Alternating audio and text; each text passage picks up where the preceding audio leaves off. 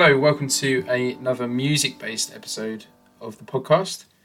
So, I've spoken about listening to music in everyday life in my one of my previous episodes, and that was mainly focused on how it encompasses people's everyday life. So, how it's pretty much everywhere. Um, talking about a particular study, uh, measured participants, and had a pager with participants. So, I think over 70% of experiences or times that the pager went off someone the, the participant could hear music. I'm butchering it slightly, but if you check out the episode before, kind of talks about music in everyday life in in more detail. So obviously in this digitalized world that we live in, a lot of music is listened to online now.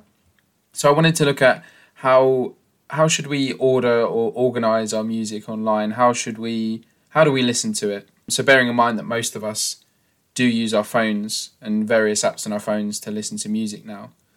Courtesy of whathifi.com, the reason I'm doing this episode is because according to Global Music Industry, IFPI, by the end of 2019, streaming accounted for more than half of global recorded music revenue uh, for the first time ever. And it's the industry's fastest growing revenue source, with 89% of music lovers across the globe listening to music through on demand streaming. And also, interestingly, 54% of 35 to 64 year olds have used a streaming service in the past month, and that's up 8% in the past year. So it's something that's not only big, but it's growing rapidly, especially with the um, older generation as well. Because I think with a lot of young people, we've completely grown up with it, and we we haven't been listening to necessarily music on CD and tapes. So we've started streaming, but older people have I think maybe got into it more just because of advertising and just because of the ease of doing it as well, getting used to technology. So, being an Apple Music user, yes, that's right, I'm an Apple Music user. In a world full of Spotify, it feels like being a zebra with white and black stripes. But I'll, I'll extra- explain my history and I can address all the concerning questions I'm sure people have and the weird looks I get when they realise I have Apple Music. So my first taste of online music was mainly iTunes through a computer or the fact that I had an iPod Nano and an iPod Touch. So I use this every day throughout school. Um, really like the layout and the way it worked. And I, I just think it was the only main source I could use, with the exception of YouTube. So even though I had a Nokia and Sony Ericsson phone, I was still using the iPod for music. Um, but that could that did change upon getting a BlackBerry. If anyone's familiar with BBM and the fact that you can access TubeBuddy for free music, that also worked. And this also changed when I got an iPhone. And even upon getting an iPhone, it was just a shift into Apple Music, I guess. Which is weird because a lot of people, I'm sure, went through a similar pattern of, of using iTunes and that kind of layout and formula. But then Spotify gets introduced. So it was founded in 2006, but I don't think it started to become popular till about 2010. So Spotify, if we can look at the two, Spotify versus Apple Music, if you will. Spotify is free. I say that lightly though, because anyone who has used the free version knows how painful it is to have a couple of songs play and then a 30, 60 second ad. Waiting for an ad to finish is obviously one of the most painful things on the planet. It's almost equivalent to climate change. It's, so it's a bit of false advertising from there that Spotify is free. But at the same time, you can, I suppose, you can still listen to songs if you get past the adverts, and you can access pretty much most things on there, even with a free account. And so Apple Music doesn't have that, so fair play. But Apple Music does have a three month free trial, which I've signed my mum up for, and should probably tell her that it is ending soon and she may be charged. But the monthly fees are, are fairly similar. Uh, both student prices are £5. Apple Music is £10 per month, and I think that that is an absolute steal, really, considering how much you can use it in a in a day or a or a month.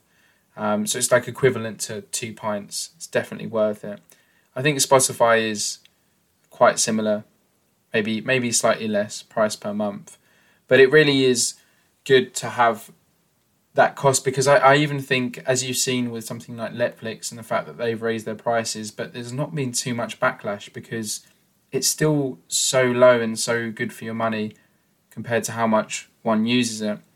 And I think most people that do have these accounts are probably listening every day. So it's money that you don't even think about because it's it just makes valid sense to do it basically. But in terms of subscribers, uh, Apple Music only has about half of Spotify. But that isn't too bad considering Apple Music didn't launch until 2015. Obviously, as I said before, Spotify came into popularity 2009 2010. Um, so it's an impressive feat to only in six years get half of Spotify's huge amount of subscribers. And both seem to have similar plans in terms of duo and family, um, but I wouldn't I wouldn't look at those anyway. My music is my music only. Um, this isn't Netflix or Disney where you hand out your login details for fun, uh, but it is good family plans for both. There doesn't seem to be much difference in terms of the music they both have. Uh, I'd like to think I have a, a fairly eclectic music taste, being a music student, but in reality, it's probably quite mainstream. Uh, only once have I struggled to find an artist on Apple Music or Spotify. His name was um, Alex Lewis. No, I'm joking. There was an artist called uh, Hoodie Allen, whose older albums I can only access on YouTube. And in that respect, firstly, I don't think I like him too much anymore. But secondly, it's quite it's a very low selling album. Um, it's hardly got any views on YouTube. So sometimes you don't expect the um, I guess, less popular albums or artists to be on there, considering how many popular ones there are. Um, but I'm sure SoundCloud is, I've heard SoundCloud is quite good for that. You're probably likely to find less well known artists, um, which can be exciting at times. Podcasts are, are huge um, and seem to have become popular very, very quickly. Um, most people I know have a few favourites, and obviously, I'm doing one right now. But I particularly listen to Joe Rogan, and um, yeah, that's about it. Uh, but Spotify obviously have a huge advantage of having music and podcast on one app. I'm sure that's a nice, unique selling point for them. Apple have their do have their music, but they also have an Apple Podcast app as well. So it depends what people prefer on that respect. And the other things that I feel are important about I guess choosing your music subscription is the is the layout. So the user experience and navigating your way through it, and also how easy and, and good it is for discovering new music. So Apple Music has the benefit of being paired with iTunes. First of all, I feel it's easier to navigate through to different songs, albums, and artists. I might be slightly biased because obviously I've been using it for a number of years, so it's just what I'm used to. But even looking at it now, I can just feel it's a bit cleaner. There's not as much going on, uh, and it's easy to pick up. Although saying that, I've had quite a few people pick up Apple Music and just have no idea where to go. So I guess it depends on how used to it you are. The thing I like about it is you can download songs to your library, and that's kind of yours. But Spotify doesn't seem to necessarily have that. But I may be wrong because I've only started using Spotify last week. And finally, the looking at new music, it's something I've been quite bad at, um, which is again surprising because I've done a first year in a music degree, and that's quite important to to listen to different music, which I've tried to do, but it's just it's sometimes difficult when people send you a song. Obviously, it's very valid people. You you definitely think you'll like it, but you just never get round to it. Uh, and so I've had to start creating folders for different people that send me music. Uh, shout out to Mitan Patel, who introduced me to that.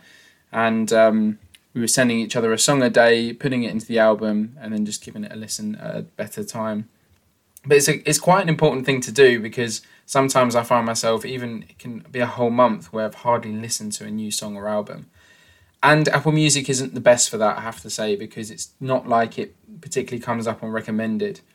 As I look at it now, I can see that there is a browse section, um, but I very rarely click on it. And when you're in a playlist um, or an artist, it doesn't. It's quite difficult to then find their other stuff. But on the other hand, Spotify, when I've been making a playlist, as I've done in the last week, uh, it comes up with relevant songs or recommended songs, I believe, um, based on the songs of this playlist. So that's fantastic. I didn't know that was a thing until I downloaded it. And it's to open you up to music that's so similar from the songs you've got in, uh, which I really like. And I've discovered some 50s and 60s songs that I didn't know existed on the basis of that.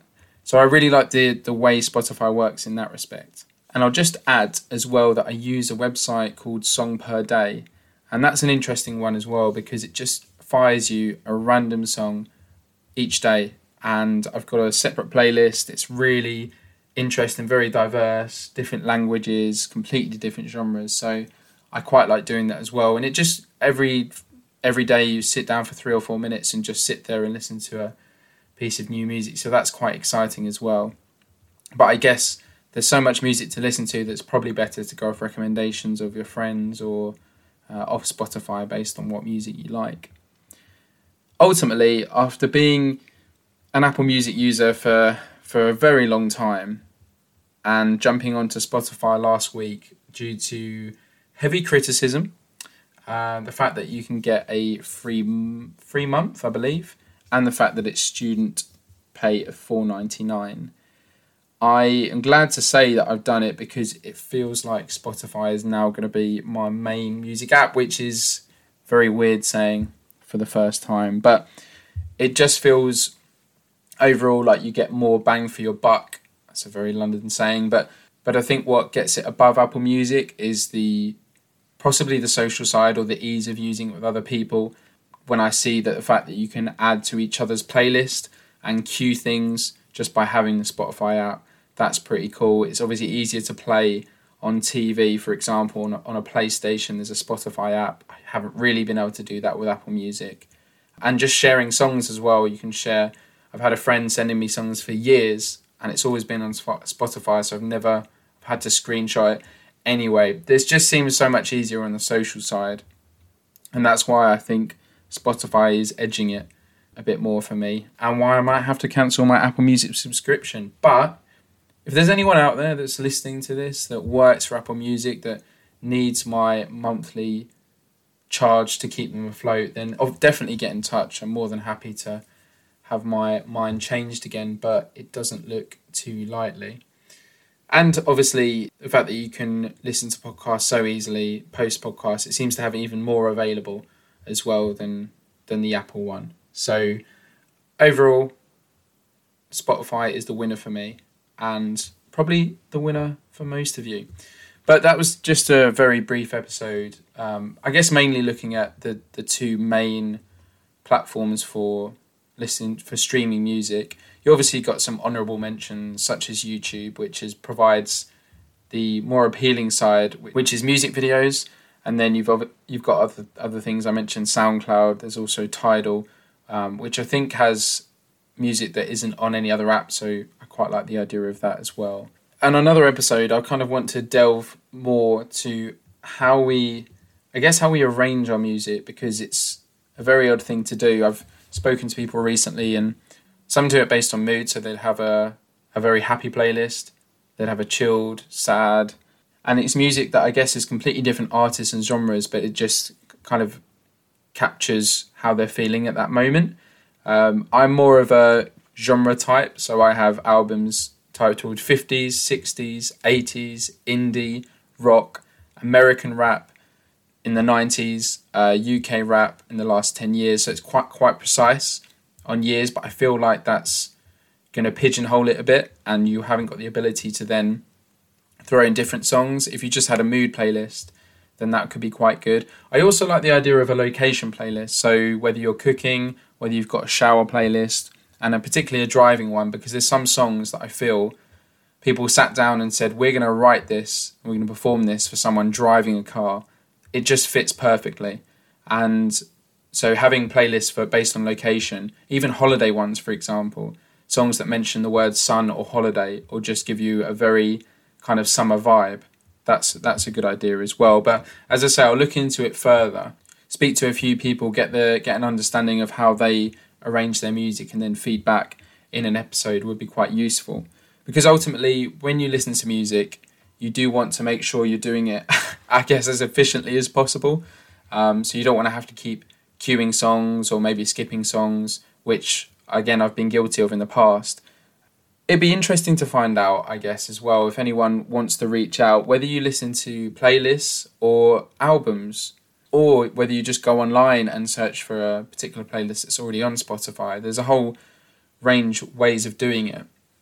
I do like listening to albums, particularly typing in kind of top 50 albums, just to get an understanding of what's most highly appreciated. But also, if there's an artist that I like and I've listened to two, one or two songs, for example, Fleet Foxes, I knew Mykonos and then listened to that whole album. And it's some albums work better than, better than others to listen to all the way through. Maybe even if you listen to a more poppy artist, you'd probably get more singles and less of a flow of the album. But an example would be To Pimp a Butterfly is, is a perfect album to listen to all the way through. It matches, the songs match up. It's a brilliant journey and story to go through.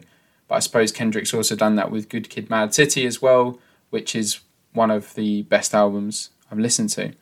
But I'll leave it there for now. Just wanted to share the kind of Apple Music and into Spotify experience as a music student, as someone who listens to music. This is quite a it's a big turning point in my life. I'm never gonna I'm never gonna be the same. So it's important to to get that out. But I don't work for Spotify, I promise. I work for myself, myself only. Thank you for listening, and I'll catch you in the next episode, which will be linked to addiction.